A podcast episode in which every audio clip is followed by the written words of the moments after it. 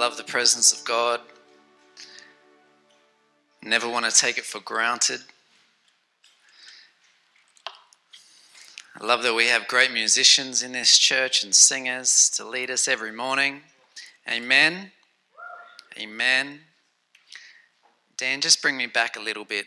Oh, thanks. Have you had a good week? Good week? Put your hand up if you've had a good week. Okay, put your hand up if you had a rough week. There's a couple. Good to have Michael here. Michael, we've been praying for Michael. He's the prayer chain has been holding him up. He's had not a good diagnosis this week, but we're standing with you, mate, and we're believing with you that God is walking with you, be your peace and your strength and your healing in Jesus' name. Amen. There's some other people in our church that are really going through a bit too, and we lift them up as well. Young Archie's a new girl, been coming with us. She's being raised by a single mother, and her pop, well, the single mother right now is in hospital in Canberra. She's struggling with brain tumours, and very touch and go right now, so we're lifting up Archie's mum as well. God's brought Archie into our family over the last couple of months, and so we're believing God for her, as well as a lot of other things going on in life. But yeah, there's so many ups and downs in life, isn't there? But God just stays true. He's always constant. He's always sure. And it'll all work out in the end. And if it doesn't work out, it's not the end. You've all watched the movie. All right. We're going to read this morning the following chapters from the book of Acts, where we left off last week. Is everybody hot? Okay, can we turn the heaters off now? Thank you. Everyone's carrying their own fire this morning. Amen. It's Pentecost Sunday. If we get too cold, tongues of fire should turn up anyway. Phil, you look so tanned. What's with that? Are you wearing a jumper, or is that your skin? Or I can't. Sunburn. It's good. If you don't come back from a holiday sunburn, it wasn't a true holiday, was it? We looked at the book of Acts, the chapter 2 especially, and the Holy Spirit coming at Pentecost, because last Sunday was the Pentecost Sunday on our Christian calendar. And so right across the world, churches were looking at this passage and being encouraged and stirred up that the Holy Spirit comes anytime we meet together. And so good to remind ourselves of that, and so good to remind him of that, make him feel welcome in our midst, in our services. I don't want a service without the Holy Spirit. You with me? There's some churches out there you might find yourself comfortable in if you're not like that. We're not like that. We really rely on and lean on the power of the Holy Spirit, because it's really his work. It's his kingdom.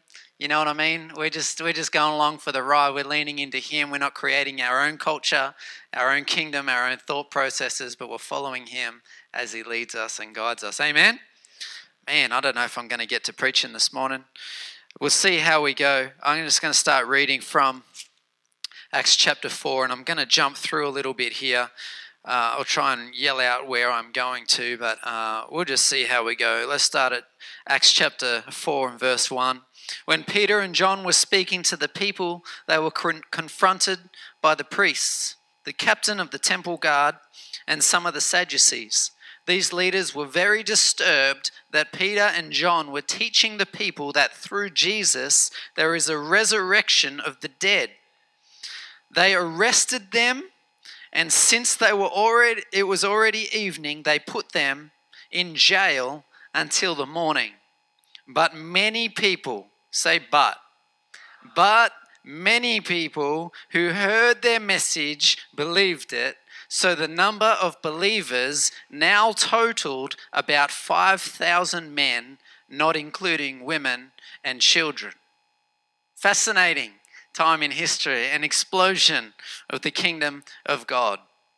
Thrown in prison, yet now we're looking at maybe up to 20,000 followers of Jesus just in a few days since Pentecost. Let's skip over to, we read through a fair bit of this, and it paints a little bit of picture of the culture of the day. The believers share their possession. Ananias and Sapphira don't get on board with that, and it doesn't go well with them. The apostles heal so many people, but they meet some opposition as well. And I'm going to start reading from chapter 6 and verse 5. Everyone liked this idea. This was the choosing of the seven. And they chose the following: Stephen, a man full of faith and the Holy Spirit. They chose Philip. They chose a couple of other people. But here in verse 7, it says, God's message continued to spread. The number of believers greatly increased in Jerusalem, and many of the Jewish priests were converted too. Amen.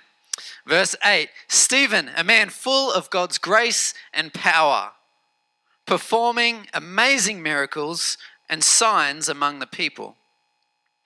But one day, some men from the synagogue of freed slaves, as it was called, started to debate with him.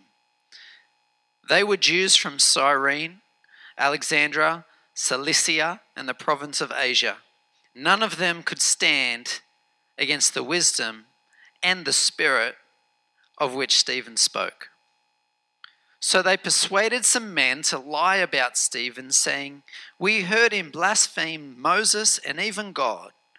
This roused the people and the elders and the teachers of religious law. So they arrested Stephen. He too got arrested. And they brought him in before the high council. The lying witnesses said, "This man is always speaking against the holy temple and against the law of Moses. We have heard him say that this Jesus of Nazareth will destroy the temple and change the customs Moses handed down to us." At this point, everyone in the high council stared at Stephen because his face became as bright as an angel's. A bit like Phil's. Sorry, Phil. We haven't mentioned your name since you're away, mate. There's got a big catching up to do. So here's Stephen. He's dragged before the high council, and he's given an opportunity to share here, and share he does. He takes his time. He gets into it, and he gets into the flow of proving what he's about to declare, and he goes through the history of the Israelite people, and then he gets to the end of chapter 7, and he really gives it to these people. Really gives it to them. You can read that from verse 51. He starts calling them names and telling them, "It's your fault, you crucified Jesus," and all the rest of it. Verse 57, they put their hands over their ears. Verse 57 of chapter 7. They put their hands over their ears and they began shouting. They rushed at him and dragged him out of the city and began to stone him. His accusers took off their coats and they laid them at the feet of a young man named Saul. As they stoned him, Stephen prayed, "Lord Jesus, receive my spirit." He fell to his knees, shouting, "Lord, don't charge them with this sin." And with that, he died. Chapter 8. Saul was one of the witnesses, and he agreed completely with the killing of Stephen. A great wave of persecution began that day, sweeping over the church in Jerusalem, and all the believers except the apostles were scattered through the regions of Judea and Samaria. Some devout men came and buried Stephen with great mourning, but Saul was going everywhere to destroy the church. He went from house to house, dragging out both men and women to throw them into prison. I love that word, but. But the believers who were scattered preached the good news about Jesus wherever they went. Philip, for example, went to the city of Samaria and told the people there about the Messiah. And a fascinating story unfolds here. Verse 17, Peter and John laid their hands upon believers and they received the Holy Spirit. Verse 25, after testifying and preaching the word of the Lord in Samaria, Peter and John returned to Jerusalem, and they stopped in Samaritan villages along the way to preach the good news. I'll stop there, otherwise I'll keep reading all day. You can read on as much as you want. Let me pray. Lord, we thank you for your word. Thank you for these stories, God, these accounts of history. And we pray that we'd be overwhelmed with them. We pray right now that this would not just be a reading and a teaching out of a book, a textbook, but this would be real life getting given to us by the Holy Spirit, the one who carries life, true life. We pray that our hearts will be open to it right now, and that you would invest in us the truth of these scriptures and how they apply to our life this morning. In Jesus' name, amen. Last night, I told, it was after dinner, and I said to Mia, go and have a shower. I often have to say that about 17 times to Mia after dinner. Mia, go and have a shower, go and have a shower. Ella's already had a shower that afternoon, but me, Ellie have to, kick and screaming every single night. Anyone have one of these children? And anyway, every night, Mia, shower, shower, shower. And it's only then that they come up with all these things, don't they? Who knew they had homework at 7:30 at night, right before bedtime? Who knew that they still had to clean they had all these chores that they had nothing to do during the day? All of a sudden, it all comes in when they're told to have a shower. So anyway, Mia goes and has a shower eventually, kicking and screaming and whinging about it. She gets in there. She calls out, I can't turn the taps on. She comes out again naked. Every family has a kid that is the naked thing, right, Kel? Like every family has a naked kid who just would rather wear no clothes all the time. Well, Mia's our little naked kid, and she came out, I think, just to hang out with us naked in the lounge room again. No, I can't have a shower. She thought that was the end of her shower because she couldn't turn it on. I can't turn it on, so I'm not having a shower. Mia, go and turn those taps on and get in the shower. But I can't do it. I said, well, don't just reach in there and turn it on. Actually, get in the shower, put both hands on it, one tap at a time, and turn them. Oh, she stomps back up the hallway, gets in the shower, and you hear her going, Urgh! And then you hear this water trickle, and she goes, oh, I did it, I did it. I got the cold. You hear her yelling out, I got the cold tap. Don't tell her I'm saying this, by the way.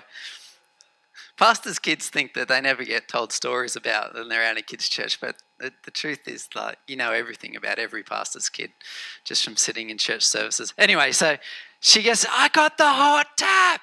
And we were from the lounge room. We're cheering for her. Yeah, Mia, you turned the taps on. You are the best tap turner this century has ever seen, and we're cheering for her, and she's all happy, and she spends the next hour in the shower just singing. That's how she works. She hates the journey, but when she gets there, she loves it. Anyone got one of those? So anyway, that's Mia, but we're cheering her, and you know why we're so excited? Because from now on, she has achieved the turning on of the taps. We never have to go to that shower and get it started for her ever again.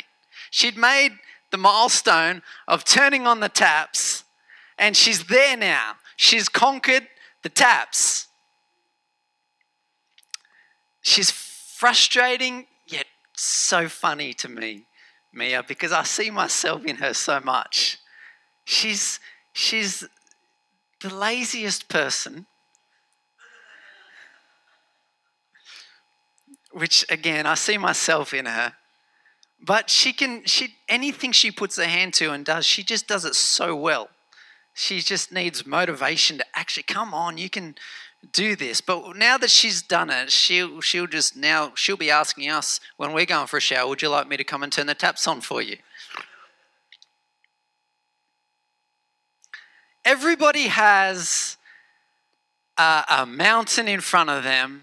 Everybody has something that is larger than life, like a giant facing them in some area of their life that they're just scared to face. They're scared to go after. But once they conquer that thing, it's like a whole new world is opened up to them. That's what I want to share about this morning.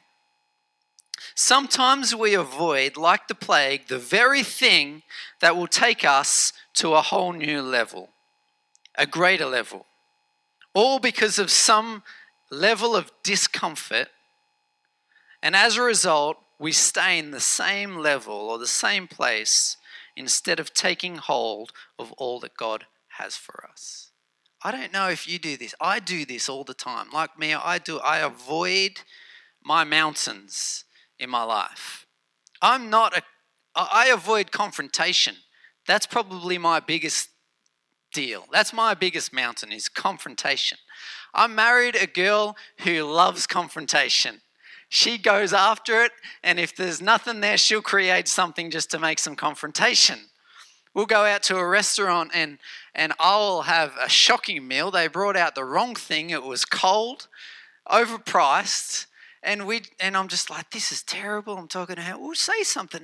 I'm going to say something. Till the waitress comes over. How was your meal? Very well, thank you. It was great. Perfect. That's me, because I avoid that confrontation. And she'll go, hold on a second. No, it wasn't. It was actually the wrong thing. It was cold. Can you say this to the chef? And can you say that to the chef? Blah, blah, blah. That's what she does. She doesn't mind a bit of confrontation. Take your dog down to the beach and when she's going for a walk, and you'll find that she loves confrontation. Anyway, if you haven't heard those stories, I'll spare you.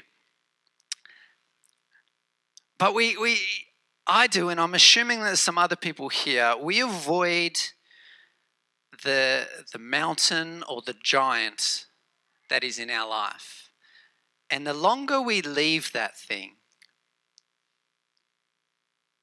like I reckon there are some elderly people in this world who have had the same mountain, same giant for decades and decades and decades, and have just learnt to live life around it. Do you hear what I'm saying? Because I don't know if you can relate to this. Caleb at 85 years old said, what? Give me this mountain. At 85 years old. There's a word for some people this morning. At that age, he was still able to, with determination, stare at the goal, say, this mountain before me is mine. I'm going to take it.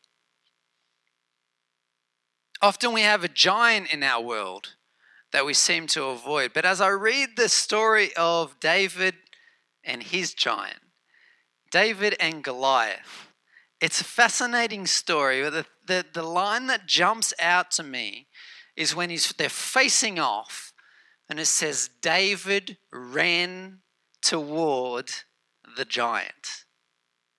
He ran towards his giant. Like he wasn't like walking, trying to stir himself up, making sure his rocks, he's got the rock. Like he ran toward his giant. And I think the reason why he did that wasn't necessarily because this guy was defying his God. He was ridiculing the army. I'm not sure, but the story says early on that Goliath would come to the front, and two armies are facing off each other, and he pretty much just says, look, there's one of me, forget the army, one of me, give me your best, we'll fight it out, and the winner from this one-on-one battle, the loser will become the servant of the winner, one-on-one. And I think there was something in David's mind that he knew that if he just could beat this giant, then his whole nation would all of a sudden be up here, a higher ground, that'd be at another level, that have people serving them, that have conquered more land. And he has this picture. He was very driven, David, obviously. He's the greatest king ever. Like he's very driven to conquer and to rule and to govern. And so he was always thinking of the next step forward. If I could only beat this giant, then God's nation, my nation, we would then be the head and not the tail. And we could start our journey from there and go on. And he did.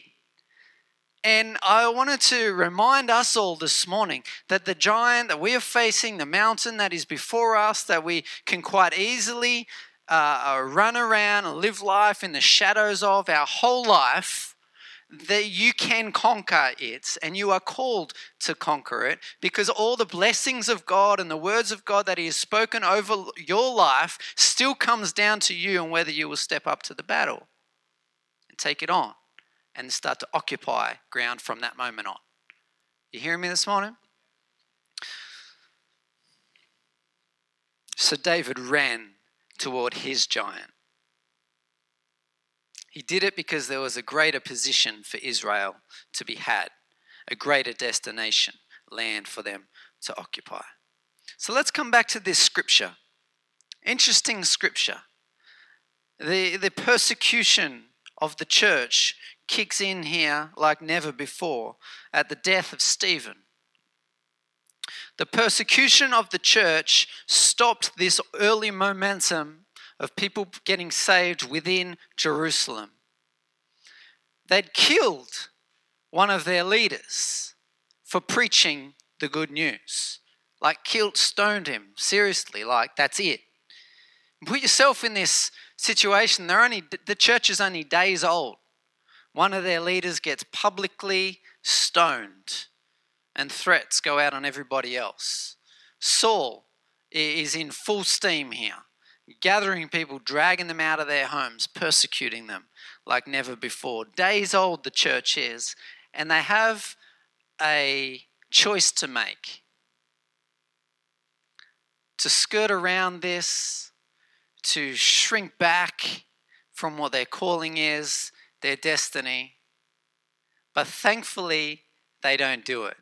Even though the persecution scatters them, the book of Acts continues on and says, so they went to Samaria, they went to Judea, they went to all these places, villages along the way, preached the good news, and the kingdom of God just kept rolling on, thousands and thousands and thousands being added in a matter of days.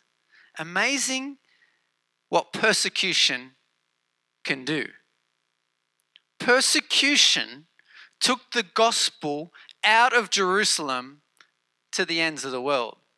Now, the call was always to do that. Jesus made that call, didn't he? The Great Commission, take the good news to the ends of the world. Be my witnesses everywhere. But at this point in time, they were just in Jerusalem. But it wasn't until the mountain of persecution, the giants of persecution, come and stood before them, that they actually used that persecution, and God used that persecution to slingshot the gospel into the rest of the known world and just run amok, ablaze, revival all over the place. In the midst of great persecution, the kingdom thrives.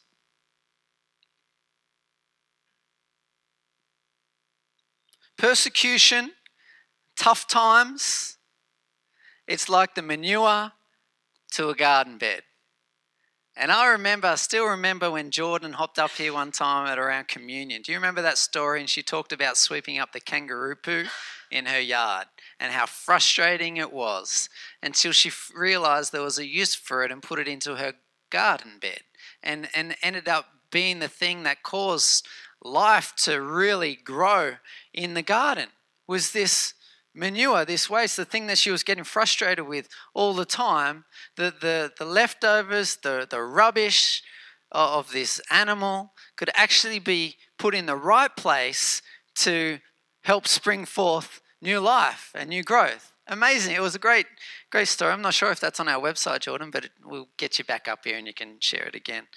It was at the time, actually, when she'd lost a friend of hers had gone on into eternity. So it was very a huge moment, and so good. But it really stuck in my mind of how persecution, hard times put in its right place, will be used by God to accelerate you into the area you've only dreamed of. Yet so often, we shy back from the persecution. We shy back from the mountain.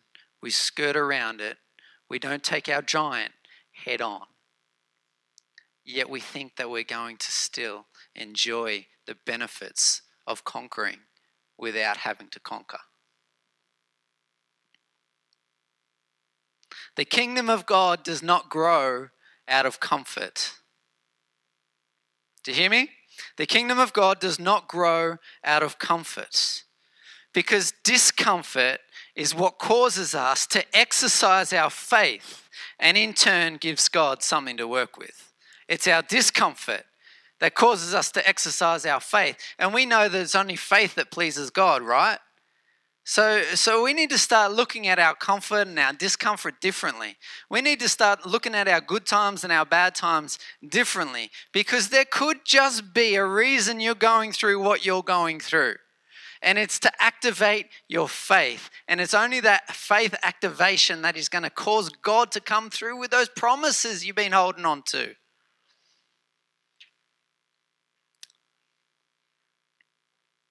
This is good preaching this morning. This is better preaching than what you guys are giving back to me. Here's my conclusion. Don't be put off by your giant, but take it on. Don't avoid the mountain that is in front of you, but climb it, conquer it, stick a victory flag in the top of it. You'll start your journey from there. Amen? Here's a little reminder for you.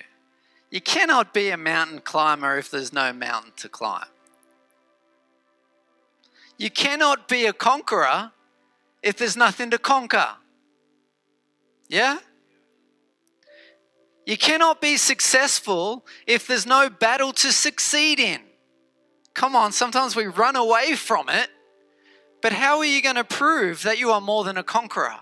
How are you going to prove what the Bible says about you if it's not put into action? You cannot be faithful. Here you go. This is for some this morning. You cannot be faithful if there is no situation calling for you to use your faith. Do you hear that one? You cannot be found faithful if there is no situation in your life that is calling for you to use your faith. I hope you're challenged this morning. I hope you see that thing before you in a different light this morning. I hope you see that boulder before you as not an immovable object, but as a stepping stone into something greater. We got to change our thinking and change our mind. God's not out to slow us down. He's out to lift us up into greater areas. Amen? He's not going to build a kingdom out of comfort. You know, we're going to be in a new building soon. And some of you, the most exciting thing about that is it's going to be a more comfortable seat. We're going to have carpet on the floor, better heating. Like, come on now. We're not going to build a building for comfort. We're going to build a building because throughout that journey, it's going to cause us to step out in faith all the time. And God's not going to respond to a church that is comfortable. He's going to respond to faith. And it's a journey of faith we're on. We're going to continue on. We're going to get there, and there's going to be bigger mountains. There's going to be greater giants to face. I'm sort of excited about that and nervous at the same time. But that's how it works in the kingdom of God. We come up against giants. He gives us the grace to break through. Prophetic words are always the picture of what's on the other side of the giants.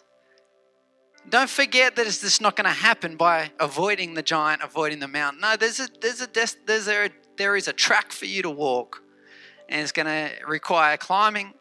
It's going to require fighting. It's going to require exercise of your faith. Amen. Why don't you stand to your feet this morning? Jordan, if you could come too, please. Lead us in a song. That would be fantastic. Anyone encouraged? Thanks, Kel. Anyone seeing things in a different light this morning? Is anyone at that stage?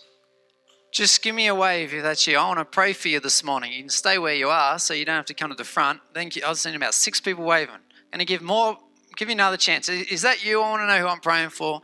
You're facing something. Thank you. There's a few more than 6. Why do you guys need so much encouraging to respond?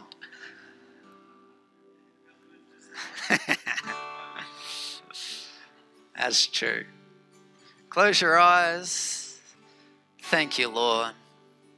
I pray for these mountain climbers this morning.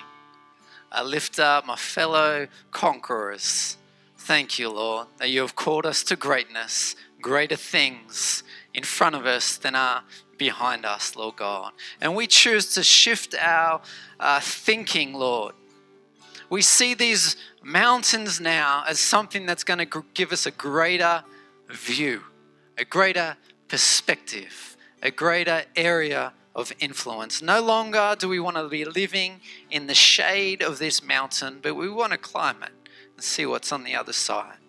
Lord, we speak to every giant that is standing before somebody right now, intimidating them, using their words to cut them down, intimidating, saying you're not going to make it. It's all going to fall apart. Don't you dare try and take me on. Even if you beat me, you're going to have so many scars that it wasn't worth the fight. There's a lie for someone this morning that's been spoken over you. And I want to encourage you to change your thinking. Renew your mind this morning. Remember who's on your side. Remember who's calling you to battle. Lord, we thank you that you have empowered us with the ability to conquer. We are more than conquerors, Lord. I just declare it over these ones right now. More than a conqueror. You're getting hung up on this little one. There is a bigger giant around the corner, but you are going to succeed in this effort, and you are going to have some resource in your pocket to take on the next.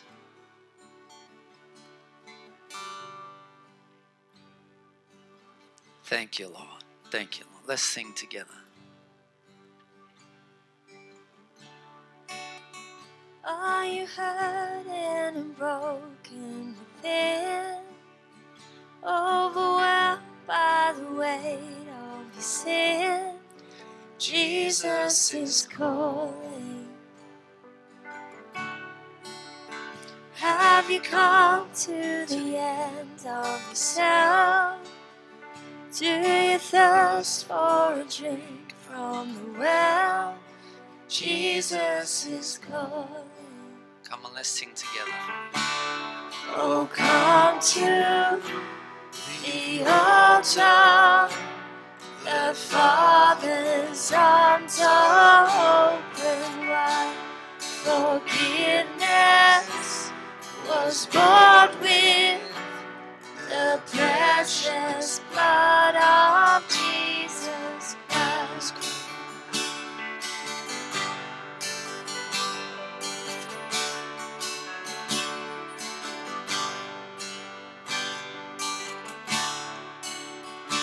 Leave behind your regrets and mistakes. Come today, there's no reason to wait. Jesus is calling. Bring your sorrows and drape them for joy. From the ashes a new life is born. Jesus is calling. Come on. Oh, come to the altar, the Father's arms are open wide. Forgiveness was bought with the precious blood of Jesus. Oh, come to the altar. The Father's arms are open wide. Forgiveness was bought with the precious blood of Jesus. Thank you, Jesus. This is what we're going to do. We're going to sing this bridge in a moment. that says, oh, what a Savior. We're going to turn our attention to Him because He's the mighty warrior. He's the ultimate mountain climber, lion tamer, any other rhyming words you can come up with. He's the one that fights our fight for us if we will only stand with Him. And we're going to declare, oh, what a Savior He is. And as you do it, I'm believing that your focus is going to change and you're going to become confident, not in yourself, but in Him. You're going to come up against any challenge that's in your mind, but your confidence is going to be put in Him because He's already won the battle. Amen? We're going to sing this together and just let the Spirit of God come and break every shackle off your mind, every restriction, every ceiling over your life. Oh, what a Savior. Come on, declare it out. Isn't He wonderful? Sing hallelujah. Come on. Christ is risen. Sing that again. Oh, what a Savior. Oh, what a Savior. Come on. Isn't He wonderful? Sing hallelujah. Christ is risen. Come on, bow down. Bow down before Him, for He is Lord of all. Sing hallelujah, Christ is risen. Come on, let's sing, oh what a Savior, lift your voice. Oh what a Savior, come on. Isn't He wonderful? Sing hallelujah. Christ is risen. Bow down before Him, for He is Lord of all. Sing hallelujah. Here we go. Christ is risen. Hallelujah. Amen. It feels good, doesn't it? It must feel like what the early church felt as they stood to start the greatest revolution the world's ever seen with the power of the Holy Spirit, to stand on the fact that they know that Christ had just been risen, that Christ had just conquered hell and death, that He had just been victorious above every battle they were ever going to face. So go out this week with that same thinking, that you are part of the early church. You've just been hanging out with the Jesus that's just come back from the dead, who has conquered sin and death, that your mountain and your giant that you are facing is nothing compared to what He has just conquered. Amen? And go out and live victoriously and have a great week, and come and tell me your stories so we can celebrate with you this week. I'm believing the second half of the year, so many stories are going to come flooding in from people that have faced their giants head on. I already know some of you this morning. I could go into that right now and tell your story, but we'll save it. We'll wait. I want to hear more and more stories of what God has done in and through you. Amen. Have a great week. Hang out as long as you want. There's tea and coffee out the back. I hope Michael and Sarah are around here, I think so. Someone might need to run out there first to make sure the kettle's on. But find some sun. Have a great, victorious week, and we'll see you next week. Bye-bye.